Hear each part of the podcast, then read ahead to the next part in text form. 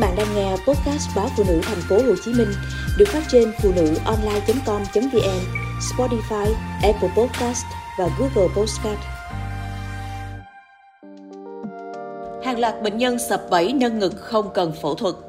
Dù được quảng cáo nâng ngực không cần phẫu thuật, song nhiều khách hàng bị tiêm chất lỏng nghi là silicone đã bị cấm, gây hậu quả nghiêm trọng. Bệnh viện Trung ương Quân đội 108 cho biết đã liên tục tiếp nhận các nữ bệnh nhân nâng ngực để mô lipid, nâng ngực bằng sóng xung kích, tới khám trong tình trạng ngực đau và có hai khối cứng tại ngực. Điển hình là trường hợp bệnh nhân HT, 30 tuổi, ở Thanh Hóa. Do tự ti với vòng một quá nhỏ, lại đọc được thông tin quảng cáo về phương pháp nâng ngực đệm mô lipid, không cần phẫu thuật, không đau đớn, chị đã quyết định thực hiện. Theo quảng cáo, phương pháp này giúp ngực đẹp nhanh và chi phí chỉ có 10 triệu đồng. Theo lời mật ngọt của nhân viên spa tư vấn, chị T đã tới một thẩm mỹ viện tại Hà Nội để thực hiện nâng ngực đệm mô lipid. Trước khi thực hiện nâng ngực, thẩm mỹ viện này cam kết nâng ngực không xâm lấn, không dùng thủ thuật, không can thiệp dao kéo. Chỉ dùng máy tác động bên ngoài để kích các mô mỡ ngực phát triển. Sau đó sẽ cấy mô lipid nhập khẩu vào mô mỡ dưới da bằng đầu cấy nano chuyên dụng. Cũng theo chị T, trước khi làm thủ thuật, nhân viên thẩm mỹ viện đã dùng 2 máy áp vào ngực để massage. Các bạn nhân viên có giải thích với tôi làm như vậy nhằm kích thích mô mỡ cho mềm ra để khi tiến hành nâng ngực đệm mô lipid sẽ dễ dàng hơn. Tôi thấy họ lấy máu và giải thích sẽ tách mỡ tự thân từ máu để tiêm vào cơ thể. Sau đó tôi được họ gây tê để tiến hành thủ thuật. Lúc này tôi thấy chân tay không thể phản ứng nhấc lên được nhưng vẫn biết mọi việc diễn ra xung quanh. Tôi thấy họ có tiêm khoảng 10 xi lanh dung dịch có màu trắng vào người tôi, chị T kể lại. Sau khi tỉnh dậy, chị T yêu cầu spa cho biết chất lỏng đã tiêm vào người mình là gì, nhưng nhân viên của cơ sở thẩm mỹ viện này từ chối, với lý do đó là sản phẩm độc quyền của bên họ, không thể tiết lộ. Sau 14 ngày thực hiện phương pháp nâng ngực đệm mô lipid, chị T cảm thấy ngực có hai khối cứng bất thường nên đã tới Bệnh viện Trung ương Quân đội 108 khám. Một trường hợp khác là chị H, 26 tuổi, ở Hà Nội. Đến một spa với mong muốn cải thiện vòng ngực, chị H cũng đọc được thông tin quảng cáo nâng ngực mà không cần phẫu thuật của cơ sở này. Sau khi đến, chị được tư vấn nâng ngực bằng sóng xung kích thích nâng ngực. Chi phí ban đầu là 100 triệu đồng, nhưng sau đó họ nói tôi có bệnh ở ngực nên phải tăng thêm 50 triệu nữa để thực hiện kỹ thuật này.